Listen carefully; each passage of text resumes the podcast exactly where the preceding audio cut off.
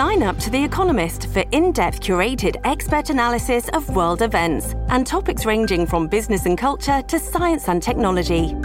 You'll get the weekly digital edition, online only articles, curated newsletters on politics, the markets, science, culture, and China, and full access to The Economist Podcast Plus. The Economist is independent journalism for independent thinking. Go to economist.com and get your first month free. This episode is brought to you by Shopify. Whether you're selling a little or a lot, Shopify helps you do your thing, however you cha-ching. From the launch your online shop stage, all the way to the we just hit a million orders stage. No matter what stage you're in, Shopify's there to help you grow. Sign up for a $1 per month trial period at shopify.com slash special offer, all lowercase. That's shopify.com slash special offer.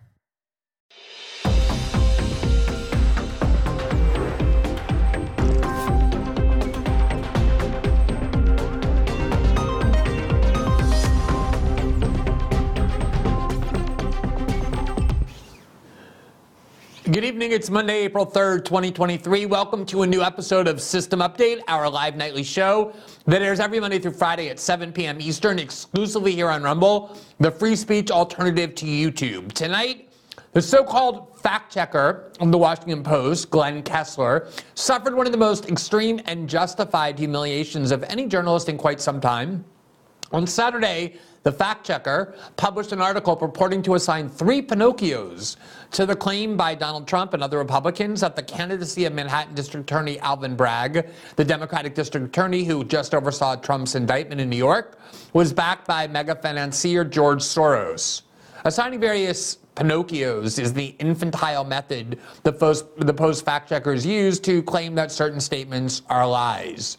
The one slight problem Kessler's own article proved and even implicitly acknowledged, acknowledged that it is absolutely true that Bragg's candidacy was supported with lots of money from George Soros. And indeed, there's no denying that this is true. As a result, the new fe- feature on Twitter called Community Notes, designed to fact check various claims made by journalists and others, twice fact checked the Post fact checker. First, when he posted his original claim that three Pinocchios were warranted for saying that Bragg's candidacy was backed by George Soros. And then again, when he complained about the community notes fact checking him and misdescribed what the community notes said. The entire episode, aside from being genu- genuinely hilarious, sheds a great deal of light on the corporate media's fact checking fraud, as well as Kessler's petulant response and the way it revealed a great deal about how the employees of media corporations see the world and all of you, and we will examine all of that. Then, an absolutely horrific terrorist attack this weekend was carried out at a cafe in St. Petersburg, Russia killing the person who appeared to be the intended target, the pro war Russian journalist Vladimir Tatarsky, and injuring at least 19 others that were in attendance to hear him speak. The Russian government suggested that they believed either Ukrainian intelligence or radical groups inside Russia may have been responsible for the blast, so the investigation is ongoing. Last August, a car bomb killed Daria Dugina, the daughter of a prominent Russian nationalist, and even the U.S. government said it believes that Ukrainian intelligence agencies were responsible for that terrorist attack. Well, look at the amazingly brazen way that many American supporters of Biden's war policy and proxy war in Ukraine are overtly cheering and praising and justifying this classic act of terrorism. And then finally, Republican Senator Marco Rubio of Florida today bitterly complained that other countries such as Brazil and Saudi Arabia are now carrying out international trade without using the US dollar something that he said will prevent the U.S. from using sanctions to strangle populations as punishment for having leaders Rubio dislikes. We'll examine the implications of Rubio's comments and the sanction regime that the United States continues to use generally. As a reminder, every episode of System Update is now available in podcast version, version 12 hours after we uh, aired the show live here on Rumble. So if you want to follow us on podcasting in uh, podcasting form, you can follow us on Spotify, or Apple or any other of the major podcasting platforms. As a reminder as well, every Tuesday and Thursday, we have a live after show following this show, which is on our locals community. To join that, simply click the join button. We often have written journalism there as well, including an exchange that I posted this morning with a critic and a longtime reader who had emailed me about his stance and mine on trans issues. And we posted that debate on the locals platform. For now, welcome to a new episode of System Update, starting right now.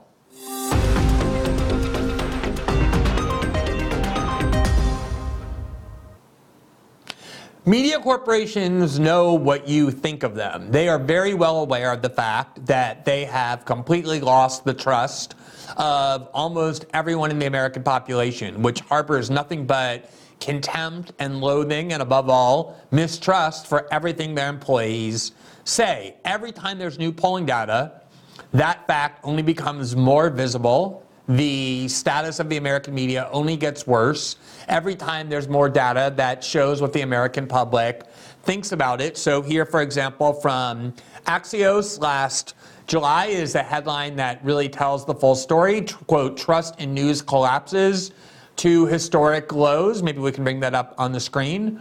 And the article in a chart, there it is, uh, a chart accompanying that article shows that only 11% of Americans, 11%, now say they have a great deal or quite a lot of confidence in television news, while 16%, only 16% of Americans say they have a great deal or a lot or quite a lot of confidence in newspapers. There you see the chart that has steadily and radically declined from 1995 when more than 45% of Americans said they trusted newspapers and over 30% said they trusted television news. Those were not great numbers, but at least they were certainly higher than now where these numbers have plummeted, plummeted to where only 11%, barely one out of 10 Americans find what they hear on television news trustworthy and just a little bit more, 16%, say they find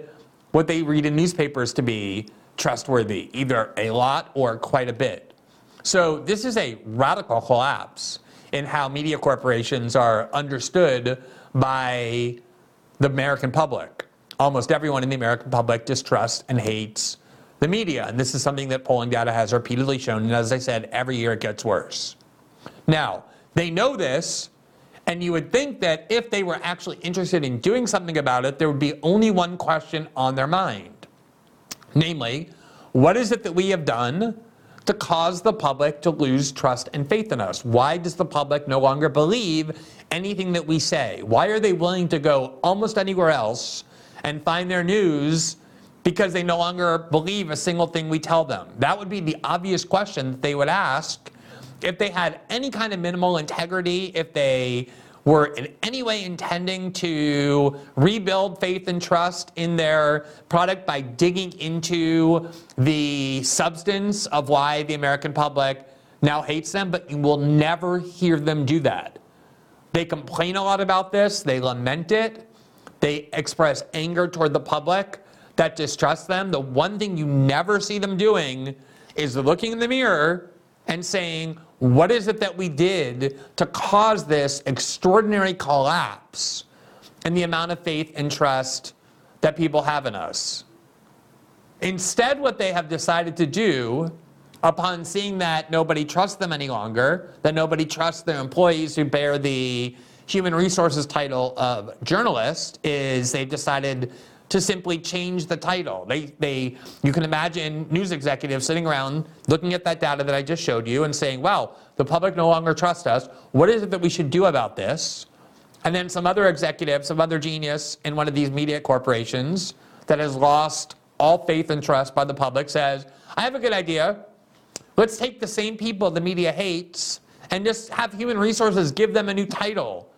And that way we can pretend that these people are now something different than what the public came to hate before. Even though it will be the same exact people doing the same exact things, using the same exact techniques, if we just find something else to call them besides journalist or reporter, maybe we can get people to believe that these people are something different. So essentially, what they've done is they invented two brand new titles that are designed to try and convince you that these are now people who aren't the same as the journalists and reporters you already know constantly lie to you. One of those titles, which we've covered extensively on our show, is Disinformation Expert, a brand new and completely fictitious and fraudulent title that they've bestowed on all sorts of people funded by the US government, the US security state, and often cited by US media outlets as the experts who you're supposed to believe are now apolitical. These are just, these are experts. They're, they're just, they, they have no role in politics. They're not reporters, they're not journalists. They're experts. They've gone to Harvard and Yale and they've studied disinformation, even though nothing at Harvard and Yale or any other university offers a diploma in disinformation because it's a fake field of discipline. It's a fake expertise. And just this week, one of the best articles ever written on the topic of the fraudulent disinformation uh, industry was published in Tablet Magazine by Jacob Siegel, entitled A Guide to Understanding the Hoax of the Century 13 Ways of Looking at Disinformation. And it's really interesting. I am under a book contract. And I've been for several years. I haven't started the book yet, though. And I had been thinking about devoting my book to exactly this the history of how the government created this brand new fake expertise called disinformation, this brand new concept that never existed before, and is now trying to use it to pretend that it's some objective science that determines truth and falsity. And only people trained in this complex field of discipline are qualified to pronounce what is true and false or valid and valid information and disinformation. And once it's disinformation, that means that the government can justifiably censor it. It can instruct big tech to censor it. That's ultimately what it's intended to do is to convince you that there's now this new group of people, now that you've already realized journalists and reporters lie to you constantly, that you can trust instead, called disinformation experts. We'll have Jacob Siegel on the show tomorrow night to talk about this opus that he wrote. It's very long, but extremely worth reading. I cannot recommend it highly enough. And we will have him sometime this week, maybe tomorrow night, maybe later in the week, depending on the news. And we will also talk a lot about this article. But we've certainly covered a lot about this fake expertise. So that is one way that they've tried to just give new titles to these employees that you know lie to you constantly. The other way, the other tactic, was to create a new human resource title called fact checker. They're fact checkers. These are not reporters or journalists. These are people who sit above that lofty path. They reside above all of us. They're apolitical. They have no vested interest in the discourse. They're just there to call balls and strikes. They just tell you what is true and false. They just check facts and then they just pronounce this is true, this is false, this person told the truth, this person lied. And now all of these newspapers and TV outlets employ fact checkers. As I said, they're the same exact people who three years ago, before this fake title was invented, were just the same reporters and journalists. But they feel like if they just paint them differently, just call them a different name, you'll be fooled. Oh, I hate reporters and journalists, but that's not them. These are fact checkers. That's totally different. Like disinformation experts, these are objective people trained in this very complex field of discipline to analyze very carefully and meticulously and scrupulously to distinguish truth from falsity. These are people whom you can trust because they have a different title. One of the fact checkers, the lead fact checker, the senior fact checker for the Washington Post, imagine how much integrity and reliability you have to have, not just to be a fact checker at the Washington Post, which is already an incredible amount of integrity, but the senior fact checker the chief fact checker for the Washington Post, Glenn Kessler, on Saturday purported to analyze the truth and falsity of the claim being made by Donald Trump and other Republicans that the candidacy of Alvin Bragg, the district attorney in Manhattan, who has overseen the prosecution of Donald Trump, is funded by George Soros. Now, we covered this uh, exact issue on uh, the show uh, on on uh, the night that Trump was indicted, um, because it's very easy to prove exactly what happened. It's absolutely true that Alvin Bragg's candidacy was supported using George Soros' money. Here's what happened it's all public information. Here you see a PAC called the Color of Change, that is a PAC that supports district attorney candidates who. In, who vow to in, institute a progressive criminal justice reform agenda of not using cash bail, of not seeking prison for drug offenders, of not seeking prison uh, unless in the most extreme circumstances, not seeking lengthy prison sentences is based on the view that America imprisons too many people for too long period of time, and we need district attorneys committed to using prison less frequently. And this Color of Change PAC collects huge amounts of money to support candidates who vowed to do that. Alvin Bragg was such a candidate, is such a person. He is a progressive district attorney and lawyer who vowed to institute the reform, the criminal justice reform that this Color of Change PAC supports. And as a result, on March 8, 2021, there you see they endorsed him. And as part of that endorsement, they vowed to spend a million dollars getting Alvin Bragg elected. Where were they going to get that money from? A million dollars a lot of money for a PAC.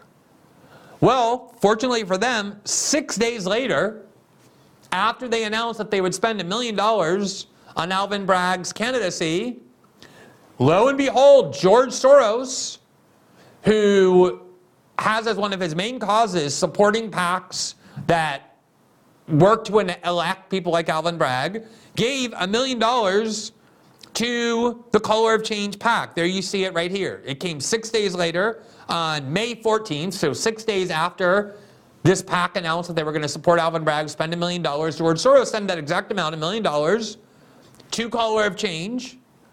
And Color of Change then actually used almost half of it, $500,000, to help elect Alvin Bragg. So the fact that Alvin Bragg's candidacy was supported using George Soros' money is an indisputable fact.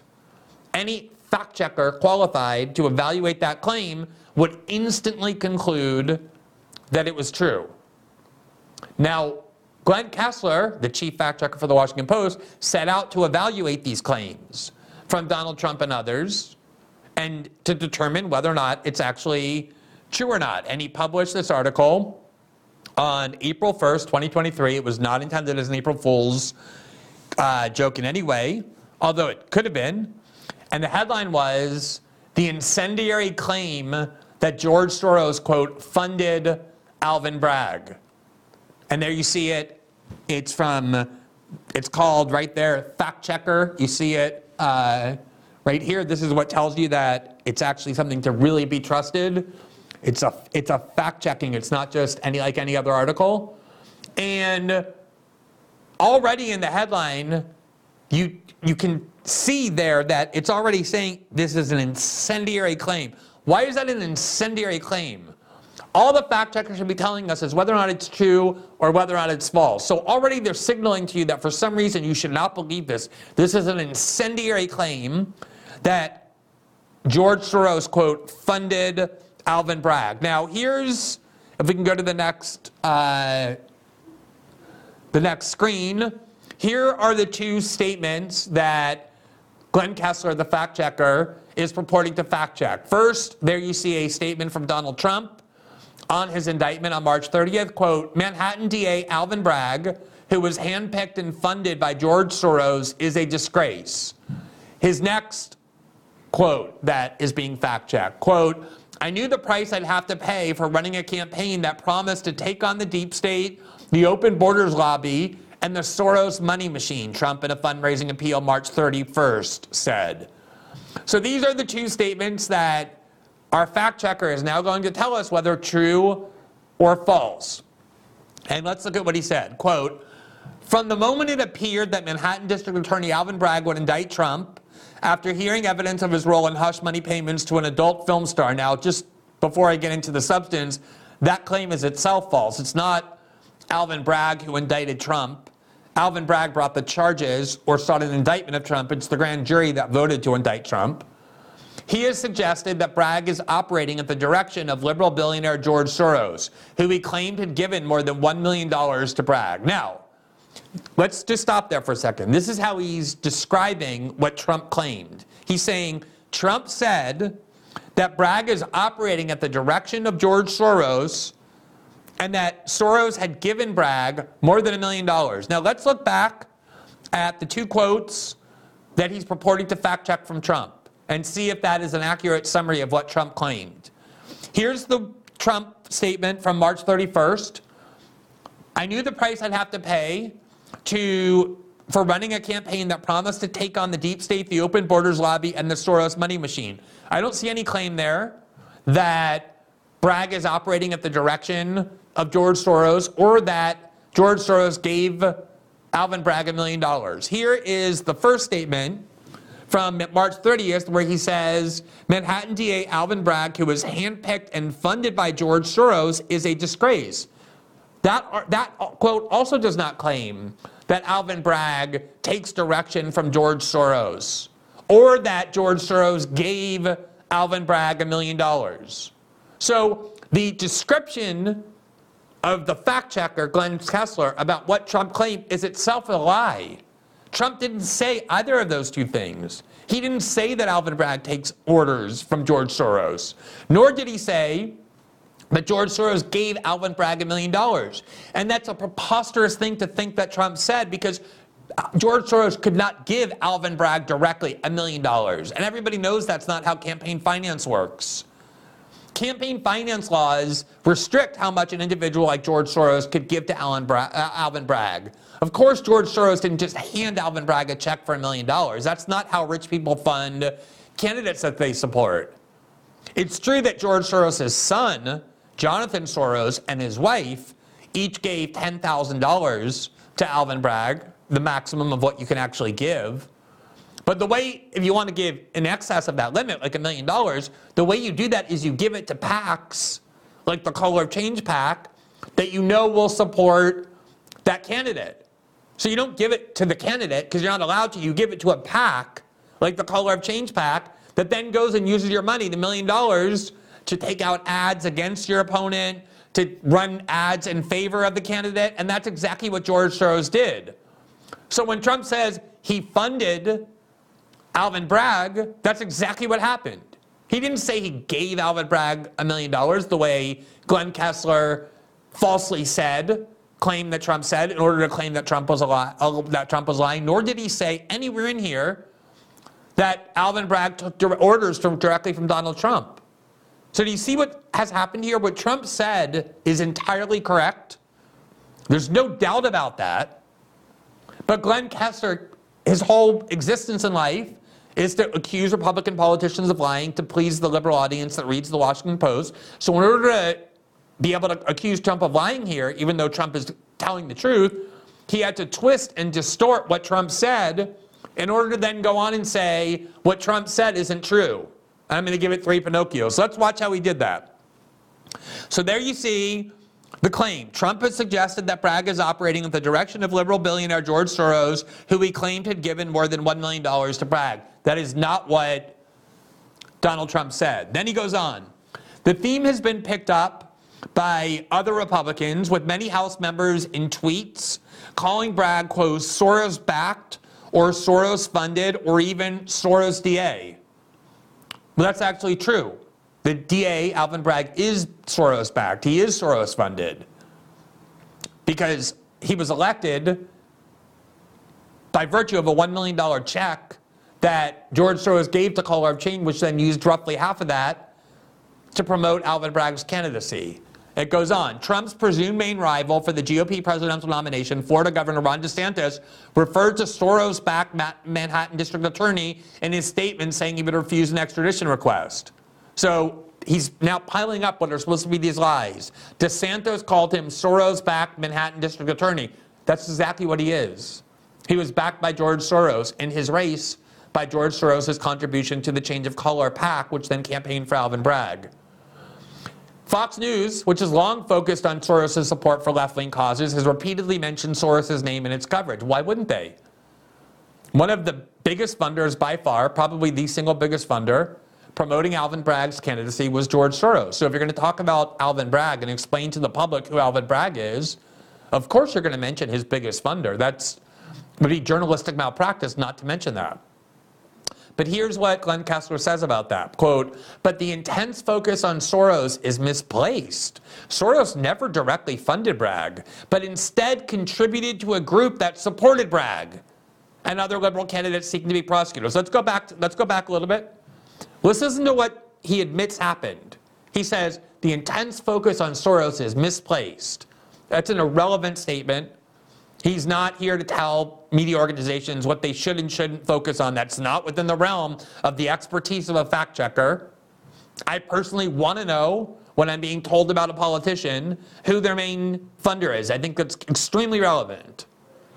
But here's what Glenn Kessler says, uh, here's the meat of his fact check. Quote, Soros never directly funded Bragg. No one claims he did, because as I said before, that cannot be done under the law. But instead, he, Soros contributed to a group that supported Bragg. That's exactly correct. Soros gave a million dollars to the PAC that promised to spend a million dollars on Bragg's candidacy. For some reason, only spent half that, or a little less, $430,000. But the fact that George Soros gave them a million dollars six days after they endorsed Bragg and said they would spend a million dollars on Bragg's candidacy, of course, makes it completely not just permissible but necessary to point out that Bragg was elected using George Soros' funding. This fact check goes on. Moreover, the repeated mention of Soros plays into anti Semitic conspiracy theories that Soros, a Hungarian American Holocaust survivor, is a wealthy puppet master who works behind the scenes to manipulate elections and further his goals. The Anti Defamation League found in 2018 that Soros figures in a number of anti Semitic tweets. Let's just think about this for a second. George Soros is the single biggest funder in American politics. Nobody donates more money to elect candidates and promote causes than the multi billionaire George Soros. It's not illegal to do it. He's an American citizen. He apparently throws around millions and millions of dollars in accordance with campaign finance law. But it's nonetheless highly relevant. And you see what they're trying to do? They're first trying to say that it's a lie that Soros backed Bragg's candidacy, even though the evidence is indisputable that he did. And even the Washington Post fact checker admits that. But then they're trying to insert, and again, this is well beyond the purview of a fact checker, the accusation that if you mention that uh, Donald Trump's prosecutor was elected with the, with the use of funds provided by George Soros, you are an anti Semite. You're not allowed. You're not allowed to talk about, says the Washington Post, George Soros, even though he's the single biggest funder of liberal causes and Democratic Party candidates in the entire country. You're a bigot. It means you hate all Jews if you talk about this billionaire who happens to be Jewish. He's off limits from conversation. That's what the media is trying to do is it's to, they're trying to trivialize and manipulate anti-Semitism accusations to suppress this fact that Democratic candidates rely on this billionaire. Now, we showed you last week when we covered this, the first time it was being done, it was when Mehdi Hasan, who is not Jewish, went on this show of Joe Scarborough, who is also not Jewish, and the two of them, these two non Jews, declared that anyone who mentions the fact that Alvin Bragg was elected using George Soros' funds hates Jews, is anti Semitic. That's what these two pronounce. Listen to them do that. Talk about how off they are trying to paint uh, this DA as, as some tool of a Jewish international banker. Yeah, it's become kind of fact on the right, but as so many facts on the right turn out to be, they're not factual at all. Uh, and we did some digging on my show into this nonsense. You heard Stefanik say he got a million dollars uh, from George Soros. None of that's true. Alvin Bragg, just hear the facts, Joe. Alvin Bragg announced his candidacy for DA in June of 2019. In May of 2021, a PAC called Color of Change said, we're going to spend some money promoting Alvin Bragg's candidacy. Do you see what he did there? He said, the Color of Change said, we're going to spend some money promoting Alvin Bragg's candidacy. That's not what they said. They said, we're going to spend a million dollars promoting Alvin Bragg's candidacy. But he had to leave out that fact because he doesn't want you to know that they said we're going to give you a million dollars, we're going to spend a million dollars on Alvin Bragg's candidacy, and then six days later they got the million dollar check from George Soros. Let's listen to the rest. See, George Soros a few days later gives them a million dollars. They end up spending a half a million dollars on Alvin Bragg's campaign. They don't give the money to Bragg. It's their own ads promoting Bragg. No money changes hands. So why does that matter? Why does that matter? Whether they gave the money directly to Alvin Bragg, which they're not allowed to do, or they spent money promoting Alvin Bragg's candidacy. They put ads on television telling people, vote for Alvin Bragg, don't vote for his opponent. That's how campaign finance works. And they did it using George Soros' money. And there's no getting around that. So the fact that it's true is something they won't admit, even though they have to implicitly acknowledge it in saying what really happened. And that's why they then have to go on and say, but the real point is anyone who talks about this is an anti Semitic bigot. Listen to this. Color of Change gave no money to George uh, to Alvin Bragg. George Soros gave no money to Alvin Bragg, not even indirectly. No, no million dollars, no half a million dollars. We reached out to the Soros people. George Soros, they say, has never met with Alvin Bragg, never spoken to Alvin Bragg, never phoned Alvin Bragg, never emailed Alvin Bragg, never been on a Zoom call with Alvin Bragg, never given a dime to Alvin Bragg. So in what world, in what world is Al- Alvin Bragg a Soros DA or a Soros-backed animal, to quote disgustingly Donald Trump? Oh- in the world in which Alvin Bragg's candidacy was promoted using a half a million dollars provided by George Soros. That is the world in which Alvin Bragg is a Soros backed candidate. Only in the fevered imagination of the anti Semitic conspiracy theorists who now dominate the American conservative movement. By the way, Joe, quick point. Republicans say they love money in politics. Money is speech. So even if he did give money to Bragg, which he didn't, What's wrong right. with that? What objection could they have to the Jewish billionaire Holocaust survivor? I can't possibly imagine. No one's even saying there's an objection. No one's saying it's illegal. It's notable that the person who just got an indictment, the first ever in American history against the next president and the current GOP frontrunner, is somebody whose election was due in large part to a million dollar donation from George Soros, a half a million of which was used to promote his candidacy directly. This is a really despicable use of anti Semitism by these two people here. And it's so transparent what they're doing. They don't care about anti Semitism at all, at all. They don't care about it at all. They only care about it as a toy to slap on your forehead if you talk about things they don't want you to talk about namely this donation from George Soros. The idea, the very suggestion that it's anti Semitic to talk about the largest single donor in American politics is despicable. It's despicable. And yet, this is the framework. You can watch them do it in real time. They have the same talking points, they all lay it out together. So here you have the liberal host of MSNBC, Mehdi Hasan, who happens to be saying the same exact thing in the same exact words, using the same exact tactics as the apolitical fact checker for the Washington Post. And believe me, you can look at every single fact check that Glenn Kessler publishes, and that would be true of almost every fact check he publishes. It's exactly the same verbatim as what you hear every time you turn on MSNBC, because that is because fact checking is a complete scam. It's an absolute fraud. Now, let's look back at the Washington Post uh, article um, where we picked where we left off, which is here. Um, the Trump campaign defended Trump's focus on Soros. "Quote: It's anti." This is what the Trump campaign spokesman Steven Cheung said in response to the Washington Post's inquiry about whether it's anti-Semitic. "Quote."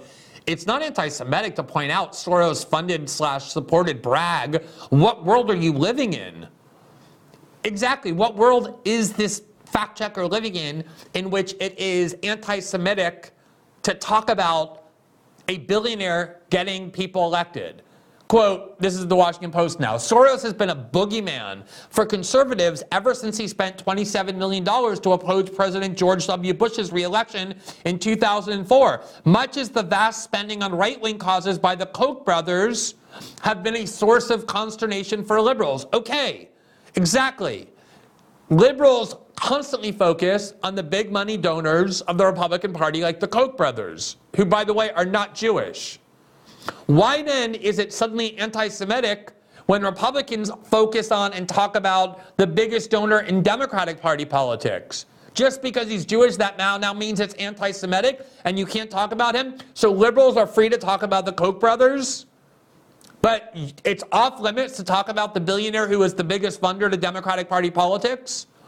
That is toying with anti Semitism, not combating it. That is trivializing it and mocking it, and nothing else. Now, the other thing that's amazing about that is, and we showed you this uh, the other day, is that not just liberals, but Mehdi Hasan himself, the person who just told you that it's anti Semitic for you to mention George Soros funding Alvin Bragg and liberal candidates constantly, I don't mean once or twice, I mean constantly, depicted the Republican Party as the puppet of the Jewish billionaire Sheldon Adelson, who, until he died a couple of years ago, was one of the largest funders in Republican Party politics, just like George Soros is in Democratic Party politics. Mehdi Hasan and liberals generally constantly depicted Sheldon Adelson as the puppet master that used his huge amounts of money as a billionaire to make the Republican Party support Israel. Here in November of 2018, Mehdi Hasan said, after Donald Trump said Sheldon Adelson is looking to give big, big, dollars to Rubio because he feels he can mold him into his perfect little puppet, Mehdi said, guess who turned out to be Adelson's puppet?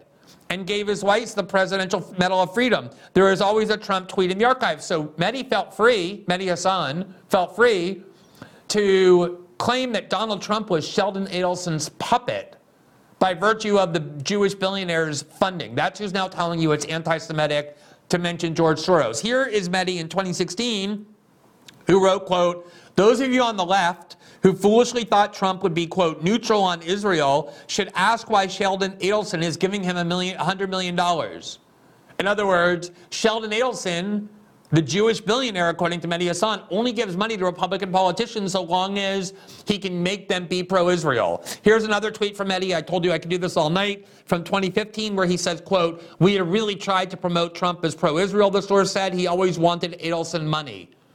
So here's Mehdi telling you the only way you can get money from the Jewish billionaire Sheldon Adelson is if you prove to him that you love Israel if anything are playing with anti Semitic tropes, it's this.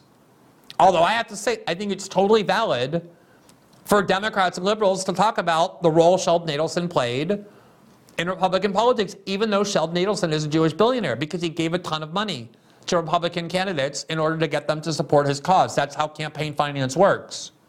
So for these same people who constantly promoted that anti Jewish trope, that the Republican Party was the puppet of Sheldon Adelson, the Jewish billionaire, to now turn around and say that you're anti Semitic if you mention the role George Soros plays in getting Alvin Bragg elected, is it's, it's just it's disgusting. It it sickens me to my core. Now let's uh, pick up where we left off from this fact check, um, which is right here. Uh, someone's going to help me find that right here. Bragg, who in 2021 narrowly won the Democratic Party primary candidate against a much better funded candidate, would be the type of prosecutor favored by Soros. He never made a contribution to Bragg, though New York state election records show Soros' son and daughter-in-law each contributed a little more than $10,000. Soros' Democracy PAC also made no contributions to Bragg. Here's why Republicans claim that Soros funded Bragg. Quote, Bragg was endorsed on May 8th of that year by the political arm of Color of Change, a progressive criminal justice group. In a statement that highlighted Bragg, Bragg as the only black candidate in the race, Color of Change said it planned to spend, quote, over $1 million on an independent expenditure campaign for Bragg, such as sending, quote, eight robust waves of direct mail through Manhattan in May and then more direct mail in June highlighting early voting. On March 14th, six days later, Soros sent $1 million to Color of Change, federal election record record show. In any case, Color of Change never met the $1 million goal, notwithstanding its news release. State election records show that it spent less than half of that amount, $420,000, on independent expenditures for Bragg. That amounted to about 9% of the group's total spending in the election cycle, according to FEC records. A Bragg advisor said that the candidate raised $2.4 million before the primary. So the primary is everything in New York politics. So he raised $2.4 million. 400,000 or 500,000 was spent by the Color of Change, which is essentially 20% of the overall Bragg spending. Of course, that came from George Soros. He then says in the primary, Bragg defeated Tali Farhadian Weinstein, who had funded her campaign with $8.2 million of her own money by 34.3% to 30.7%, a difference of just 9,000 votes. So he won the Democratic Party primary by only 9,000 votes over this extremely rich Jewish opponent, as the Washington Post said, who spent millions and millions of dollars of her own money. Now, he won by 9,000 votes. Of course, it's completely rational to suggest, we'll never know for sure, but it's certainly viable, that the reason he won is because Color of Change had a million dollars of George Soros money that he used half of that to flood Manhattan with direct mail advertisements urging votes for, for Alvin Bragg. Of course, Alvin Bragg was funded by George Soros. He is a funded, a Soros-funded candidate. Here's where we come with the Pinocchios. Quote, the Pinocchio test Republicans are being slippery here. This is the Pinocchio test. Republicans are being slippery here. Claiming Soros funded Bragg is simply false, but many rely on the more ambiguous phrase of backed, which is technically correct. What is that? So the Republicans are saying that he was backed by George Soros. And what does the Washington Post fact checker call that claim? Technically correct by several degrees of separation. And here's how he finishes. But it's still misleading and therefore worthy of three Pinocchios. He gave it three Pinocchios. There they are. This adolescent, infantile, moronic way that the Washington Post calls people liars. The whole article did nothing but prove that the statements are correct. They lied about what the statements were in order to claim that they were lying, and then said, really, most of all, anyone who even talks about this hates Jews. Whatever this is, it is not apolitical. And it is most definitely not different than the kind of journalism you've all correctly concluded was worthy of nothing but your contempt and distrust. It's just the same thing with a different title. Now, let's look at what happened to Glenn Kessler as a result of all this, as a result of the community uh, notes on Twitter that is intended to fact check claims that people post on Twitter. It's an innovation of Elon Musk, I believe. It may have existed before he bought it, I don't think so, but in any event, it's become very prominent. So here you see the first tweet by Glenn Kessler promoting his own fact check article. He says, New fact check. The incendiary claim that George Soros funds Alvin Bragg, and he linked to his article. And it was immediately appended with a community notes note that said, quote, Soros donated $1 million to the Color of Change, the largest individual donation it received in the 2022 election cycle, days after it endorsed Bragg for district attorney and pledged more than $1 million in spending to support his candidacy. And it links to a CNBC article saying that. So George, so the, the fact checker for the Washington Post had his claim fact checked by the public, by all of you. It's not easy to get a community notes claim or context or fact check added onto a tweet. A lot of people have to agree with it, and it has to be backed up by facts. There's a community notes team that determines whether or not it's a valid note, and they determined that it was. So he got his own tweet, the fact checker did, fact checked by the public. Once he saw that his fact check was fact checked, he went back to Twitter to complain in the most petulant, bitchy, condescending, obnoxious way imaginable. And this is what he wrote. Quote, Twitter trolls, meaning the people who fact checked him, Twitter trolls who posted a quote community note to this tweet apparently have not read the actual fact check. Click the link and you will find that Color of Change did not spend $1 million in independent expenditures on Bragg, as people often claim. So he's trying to say that these losers, all of you who fact checked him, Twitter trolls, not him, he's a senior fact checker for the Washington Post, he's very, very important. Anyone who disagrees with him or who dissents from what he's saying are losers. They're worthless losers. They're the uh, dirty masses, Twitter trolls. He said the Twitter trolls got it wrong because Color of Change did not spend a million dollars in independent expenditures on Bragg. The community notes went back and fact checked this tweet as well. So we got fact checked a second time. And it said, quote, the original community note says that the Color of Change PAC pledged $1 million. Soros donated $1 million to the PAC days after it endorsed Bragg and pledged more than $1 million in spending to support his candidacy. The PAC ultimately spent $420,000. So he also lied about the fact check. The fact check didn't claim that Color of Change spent a million dollars. It only claimed that they pledged it, which is absolutely true. So you look at this tweet, and it now has two different fact checks on it. Because the fact checker for the Washington Post is a fraud. Because the entire concept of fact checker is a fraud. They're just the same partisan hacks and activists that you already came to hate who got this new title. Just like disinformation expert, it is a fake title that means nothing. And the fact that he essentially got humiliated twice by Twitter and then came back and showed his scorn for the public shows you how they think about the public. Do you see now why they're so eager to censor the internet? Why they're so desperate to maintain control over who gets to speak and who doesn't get to speak on the internet? Because they know that if free speech is allowed on the internet, their lies will be exposed. They know that the only way to shield their propaganda from correction and dissent, as just happened to him, is to silence people who disagree, who to call the people who disagree with them agents of disinformation.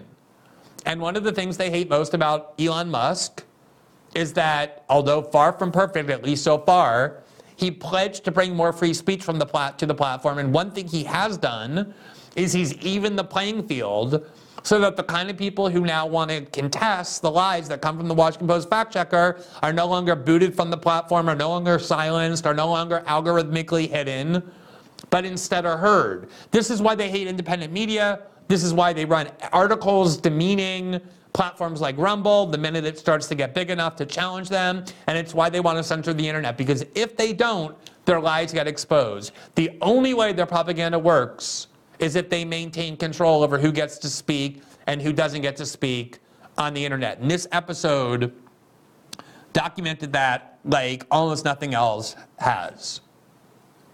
So let's move to a separate story now, uh, which is a genuinely horrific terrorist attack that took place in St. Petersburg, Russia, over the weekend on Saturday. There was a journalist who was giving a speech uh, at a, a cafe in St. Petersburg. He's a journalist who is known for being a supporter of the war in Ukraine. He's a supporter of Vladimir Putin and the war in Ukraine. He has written and advocated that the war be prosecuted more aggressively. He's been a critic of Putin, in fact, for not supporting it aggressively enough, just like a lot of American journalists advocated, for example, the war in, in Iraq and criticized the Bush administration for not aggressively supporting it enough, just like American journalists are advocates for the proxy war in Ukraine and criticize Biden for not doing enough. He's a Russian journalist who supports the war in Ukraine on the grounds he's from the Donbass region. He's on the grounds that he visits the Donbass region a lot, and he believes there's a lot of neo-Nazi militias in the Donbass region, like the Azov Battalion, that are a threat to Russia, and that war, this war is necessary to protect the Russian-speaking people and ethnic Russians in eastern Ukraine. That was his view. He was having a speech, an event, and at this event, someone hand delivered him a package that was purported to be a present. Instead, it was a bomb, and it blew up and it killed him and it injured at least 19 other innocent people who were at this cafe to hear this journalist speak. A classic terrorist attack. Now, we have video of inside the club, and I just want to warn you, uh, it is a little bit graphic. So if you don't like watching these things, then you should turn away at least at the end when the bomb goes off. But I think it's important for you to see the kind of event that it was, to see the faces of the people who were blown up and who were severely injured. Um, because I think it's important to see what happened here, especially since there are so many Americans, prominent American commentators, who are cheering this terrorist attack and justifying it in all sorts of ways, in ways I think are quite illustrative of what this proxy war really is about. So let's watch uh, the video that was taken by a member of the crowd. The New York Times linked to this video. They said they couldn't verify it, um, but there's enough verification around in a lot of different ways to know that this is the journalist who was blown up, and this is the cafe in which he was speaking on that day. Let's pull this video up here.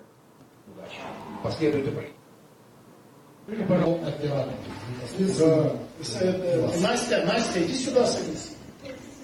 Ну, садись сюда. Или вот сюда, куда ты хочешь. Давай в кресло садись. Да. Ух ты! Какой-то красивый парень. Ну, что, нет? Давай. Давай, ладно. Вот. Просто, ну, золотой. Рабочая история. Да, за, все, золотой Владимир. Отлично. Ну, ты знаешь, слава богу, я гораздо, гораздо красивее. Да, ну ты просто кубики. All right, that did that was so that was footage from the event before the explosion. Uh, let's look at the other video. Um,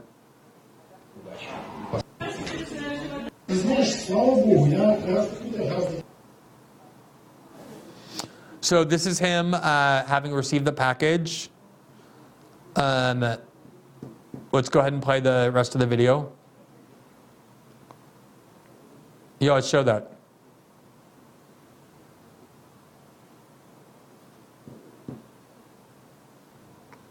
There you see the explosion inside the uh, video uh, inside the cafe. There you see the address of the cafe. We also have a video from inside of when the video exploded. Let's put that up. Um, it, it is graphic, so I think, as I said, if you want to turn away, you should turn away. Let's get that video up of uh, what happened inside this cafe. There you see the aftermath, including the journalist who's blown up and dead, and there you see the wounded people on the floor as well. So that's terrorism. That's what happens with terrorism. You target a journalist whose crime is to advocate a war. The Russian government says that they are investigating the involvement of Ukrainian intelligence agencies or anti government uh, activists inside Russia, including those linked to Alexei Navalny, the Russian dissident in prison. But they're not making any claim yet. There was a similar terrorist attack in August where the daughter of a prominent Russian nationalist had her car blown up. And even the United States government said that they had concluded that Ukrainian, the Ukrainian government was involved in that terrorist attack. Now, there's all kinds of people who have been justifying this by saying that this is a journalist who supports the war. This is somebody who is close to Vladimir Putin. And so let's take a look at a couple of uh, those justifications. Um, here you have Joyce Karam, who is a political science professor at George Washington University. Here she says just an explosion in St. Petersburg, Russia, at a cafe where Russian military blogger Vladimir Tatarsky was speaking. Footage here, Tatarsky was reportedly killed, according to Russian outlets. And then in her next tweet, and I realize there's some plausible deniability here. She says he is seen as pro Putin, pro Wagner, pro Russia invasion of Ukraine, smeared opponents. So to me, if you take somebody who's the victim of a terrorist attack and the day that he's killed, start pointing out his character flaws, that's at least highly likely, if not intended, to offer justification for what was done. Oh, you should hate him. He's pro Putin, pro Russian invasion of Ukraine, and he smeared his opponents, and therefore he deserved to have his head blown off. Now, in these cases, the reason why I think these are important to look at and interesting, um, and here is a variety of tweets uh, from Michael Weiss, who used to work at CNN. He's worked at a variety of uh, American media outlets as well. It's an entire timeline of him essentially mocking the explosion, um, quoting some of his more provocative tweets. Um, he presents uh, a few uh, Ukrainian memes essentially saying, um, celebrating the fact that he was killed. Here you see uh, this meme must go. Who must go? There's the picture of him dead, and there's somebody, uh, him, uh, a Ukrainian uh, official smiling. So, if you are somebody who actually thinks this is justified, and I would suggest to you that this really illustrates what this war is about. We are arming terrorists. We are arming neo-Nazi militias in eastern Ukraine. These are the people to whom we're giving money, to whom we're giving weapons that they're going to have for a lot of time after this war is over. We're sending $100 billion into the most corrupt country in Ukraine, where for a decade, US media outlets or Western media outlets warned we're dominated by actual Nazi militias, including the Azov Battalion, but not limited to them. These are the sorts of things they do. They carried out terrorist attacks.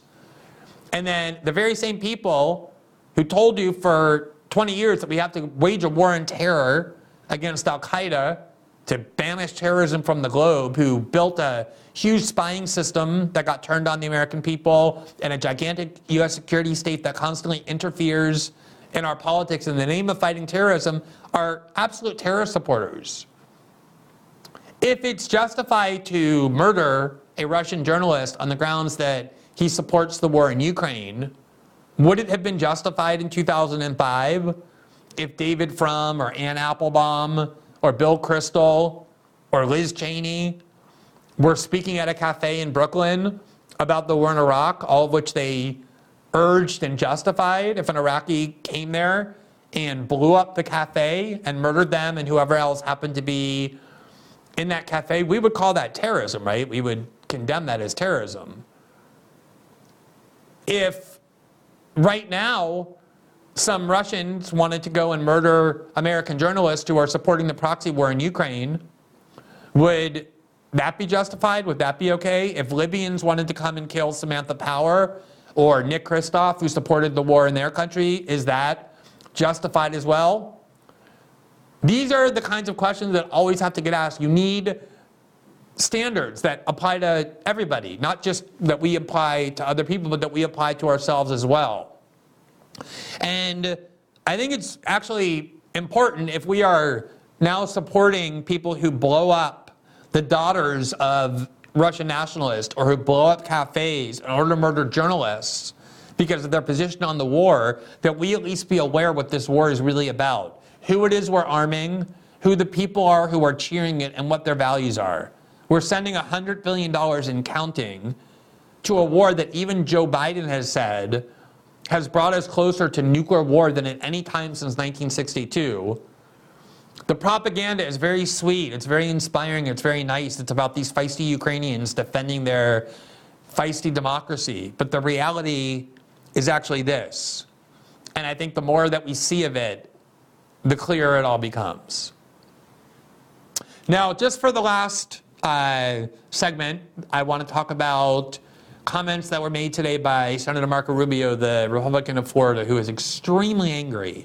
He went on Fox News to complain that other countries, including Brazil, as well as Saudi Arabia and India, are now entering into international trade transactions in which they're using currencies other than the American dollar. And he's angry about that, he says, because if that's permitted, then the American dollar will no longer be the reserve currency of the world, and that in turn will prevent us from sanctioning whatever countries we want to sanction. Let's uh, listen to what he says here in his complaint. Today, Brazil, in our hemisphere, largest country in the Western Hemisphere south of us, cut a trade deal with China. They're going to from now on do trade in their own currencies, get right around the dollar. Let's listen to how he, how he describes Brazil because he's not just angry that it's that's any country entered into a transaction without using the U.S. dollar. He's particularly angry that Brazil did it. Why is it particularly offensive for Brazil to do it? Listen to why.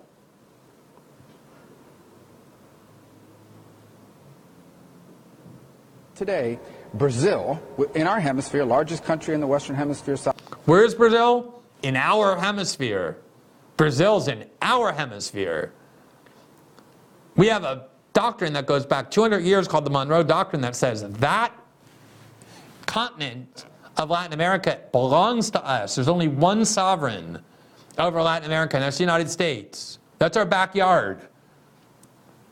It's Ukraine has Russia has no legitimate interest in Ukraine right on the other side of its border, but the United States rules all of South America and Latin America. That's our hemisphere, Marco Rubio said. Brazil is the biggest country in our hemisphere. And this is what they've done. South of us cut a trade deal with China. They're going to from now on do trade in their own currencies, get right around the dollar. They're creating a, a, secondary economy in the world, totally independent of the United States. We won't have. Oh my God, these other countries are creating their own economies, independent of the United States. They're not dependent on the United States any longer if this keeps up, if they're allowed to do this. Right in our own hemisphere, countries in our hemisphere are doing this. And here's why he's particularly angry about this. To talk about sanctions in five years, because there'll be so many countries transacting in currencies other than the dollar that, that we won't have the ability to sanction them. Okay, so that's one of the main reasons why he's angry, and he's right about that. The reason why we all hear all the time the United States goes around and tells the world these countries are off limits for you to trade with. You cannot trade with Venezuela, you cannot trade with Syria, you cannot trade with Cuba. Iraq was under sanctions for many, many years. There's that notorious video where Madeleine Albright went on 60 Minutes and was asked about the sanctions regime the Clinton administration imposed on Iraq that, according to UN estimates, caused the death of 500,000 Iraqi children. Because when you sanction a country and prevent trade with it, you immiserate the country. You cause starvation, you cause a lack of medication, you just make the you never harm the government. It wasn't Saddam Hussein who was being harmed in any way or his family by those sanctions. You always end up strengthening the government by weakening the population. And she went on 60 Minutes and she was asked, according to the UN, the sanctions that you supported and imposed on Iraq as a way of punishing Saddam Hussein killed 500,000 Iraqi children. Was that worth it? And she said, I absolutely think it was worth it. And later on in life, she tried to backtrack a little and claim that was out of context. But it is true that the Iraqi, that the sanctions regime imposed by the United States on Iraq killed 500,000 people. Syria just had a horrific earthquake, and yet it was very, very difficult for anyone to provide aid to Syrians, not to Bashar al Assad, he was fine, to the Syrians who suffered in this earthquake because the U.S. has told the world you're not allowed to give any money to Syria. Syria is under sanctions. We do the same to Venezuela. We talk about how their country is rife with starvation. People eat dogs, that's the claim. But usually it's not mentioned that they have been embargoed and stranglehold by U.S. sanctions because we're trying to change the government of that, that, that country. That's U.S. official foreign policies to change the government of Venezuela. As you probably remember, for a long time, it was the joke that the United States went around recognizing as the legitimate president of Venezuela, Juan Guaido, even though he had never received a single vote by any Venezuelans for that position. He had, was in charge of nothing. It didn't work. When Biden had to go beg Venezuela for oil because the prices were so high, and Russia was benefiting, he didn't go to Juan Guaido. He went to Nicolas Maduro, knowing that Nicolas Maduro is the person who actually runs Venezuela. So the whole idea of America First foreign policy is supposed to be that we don't go around changing other countries and their governments. That's for them to do, that's for them to decide. And one of the ways that America First foreign policy is articulated by Donald Trump and his supporters has expressed that view is we shouldn't go and do regime change wars in other countries. We don't go to Libya to take out Gaddafi to help the Libyans. For one thing, it doesn't help them when we do that. It didn't help Iraq when we got rid of Saddam. It didn't help Libya when we got rid of Gaddafi. It caused chaos and slavery, and it brought back ISIS and caused anarchy and a migrant crisis.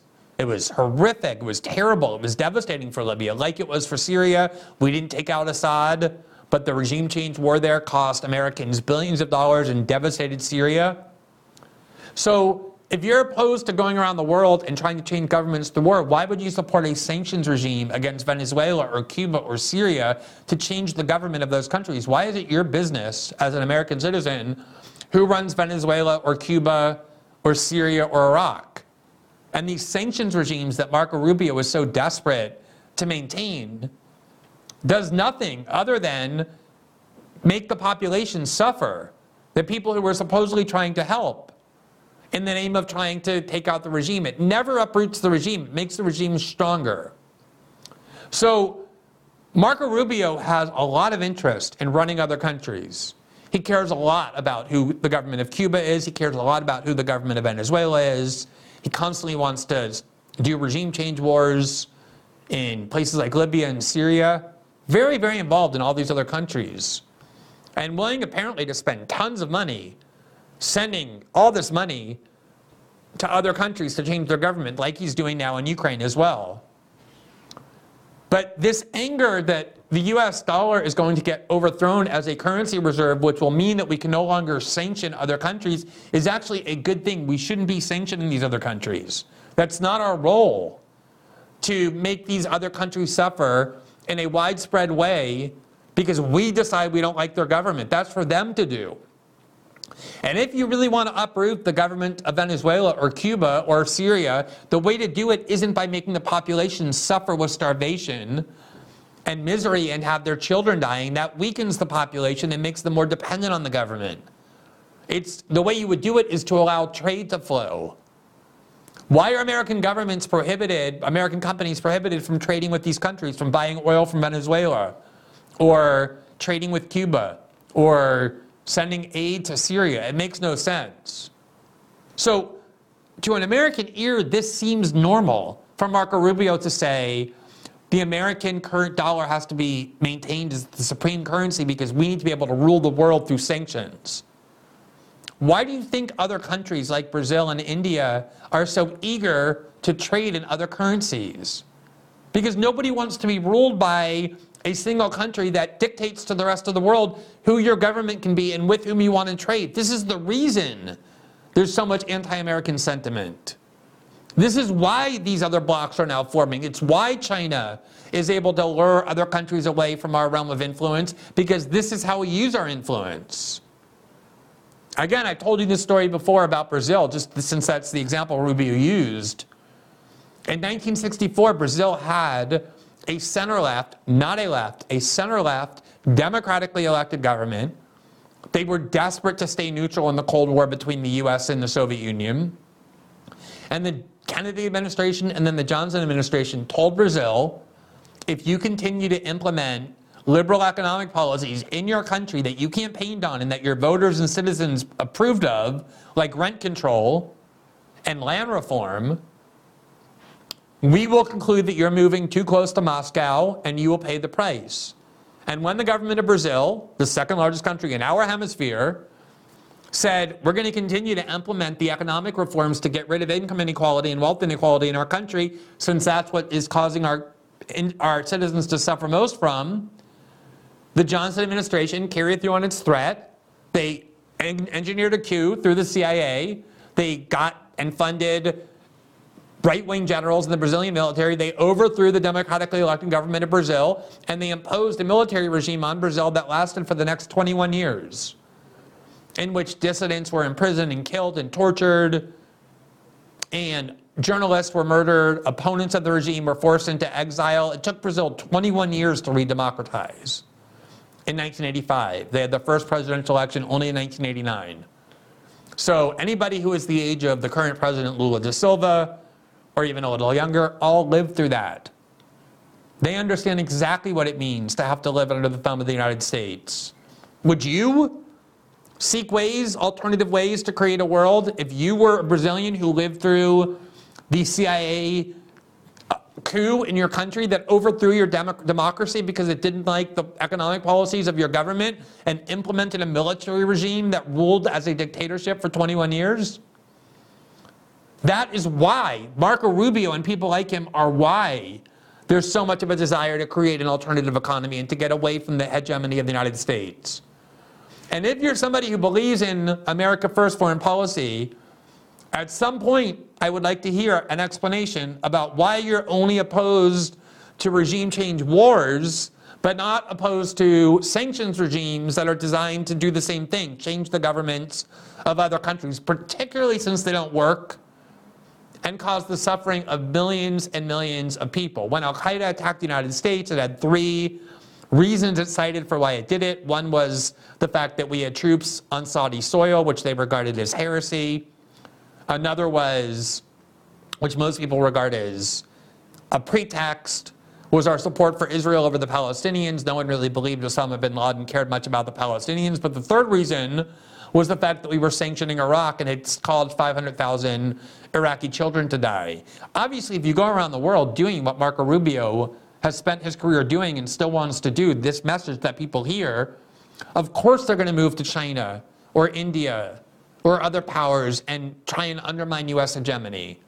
We, as Ron Paul, probably the best advocate of all, who has articulated this, although Donald Trump took that baton and saw this sentiment in the Republican Party and built on it and capitalized on it, which is why neocons and the establishment hate him so much, that we should stop going around the world trying to fix every other country and instead focus on ourselves. If that were our posture, there would be a lot less anti Americanism in the world.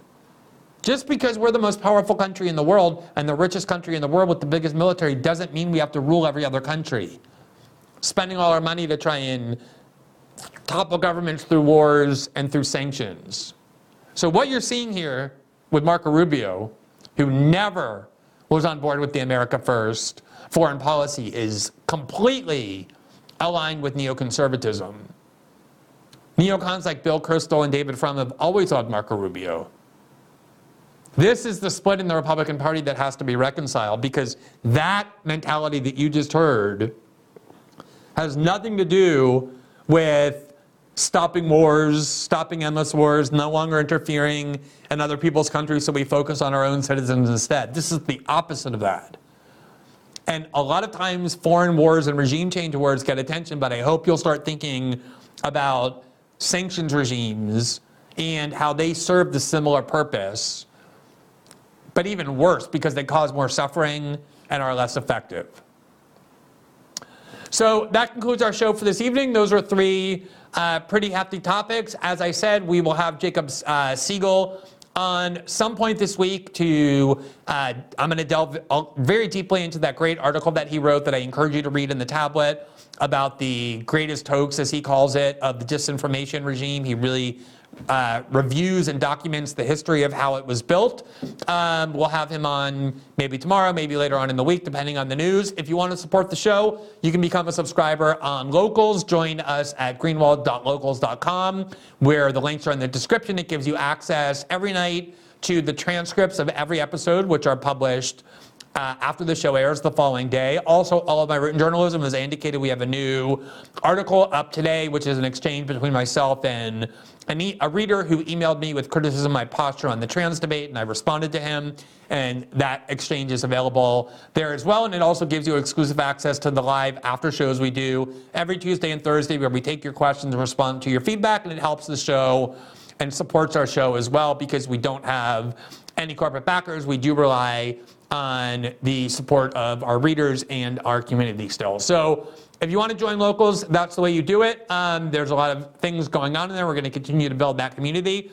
For those of you who've been watching, we really appreciate it. We will see you back here tomorrow night and every night at 7 p.m. Eastern exclusively here on Rumble. Have a great evening, everybody.